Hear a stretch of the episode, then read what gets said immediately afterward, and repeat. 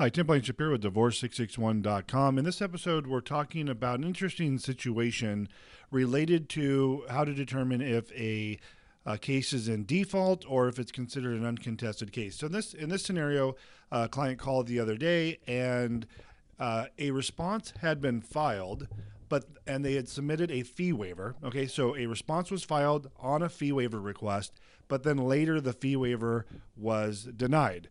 So what so the question becomes is the response filed or is it not filed because the response uh, because the fee waiver was declined? So here's the answer and let me back up.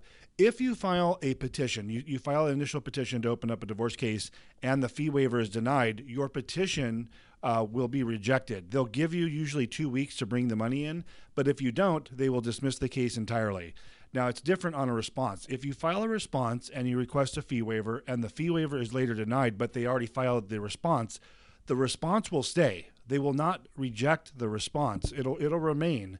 The problem is when you go to turn in your paperwork or you say you go to trial to finalize your divorce, when if you turn in your judgment, they will reject your judgment until the fee is paid on the response. So I just wanted to explain the difference. You can file the response and the fee waiver can be rejected, but you're going to have to pay the fee uh, at some point before the divorce will finalize.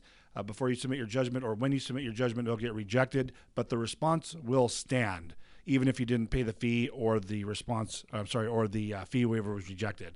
Tim Blankenship, divorce661.com. Hope you're having a great day. Talk to you soon.